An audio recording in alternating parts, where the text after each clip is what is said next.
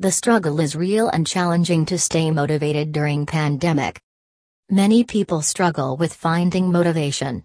You may struggle to get the dishes washed, have laundry piling up, or have a ridiculous amount of work that has yet to be completed. Before you know it, a task that may only take half an hour is now taking over a week to be done.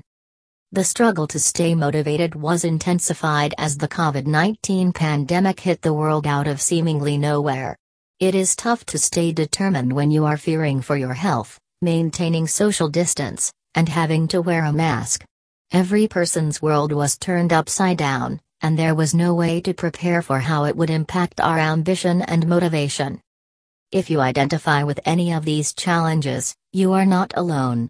There are millions of people across the world wondering where their motivation has gone to, and it is easy to quickly become discouraged and lose heart.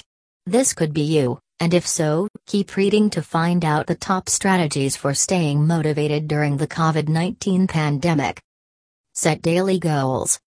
Mental health tip: set daily goals. Mental health tip: set daily goals. Before the pandemic began, you may have prided yourself in being a hard worker and completing all your work in a timely manner. Now, you may have been struggling to be the person you once were. Having a long list of things to do and not being able to cross those things off can quickly become daunting and make you feel defeated. Because of this, setting goals for yourself that you can cross off each day will help build your confidence and maintain your motivation. If you build daily goals, no matter the size of them, you are likely to build confidence and feel accomplished with them. In turn, this creates motivation to keep achieving your goals and anything you have planned for yourself, because your brain knows that you are capable of succeeding.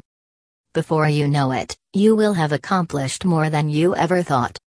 You may be used to achieving much more than you are right now, and that is okay.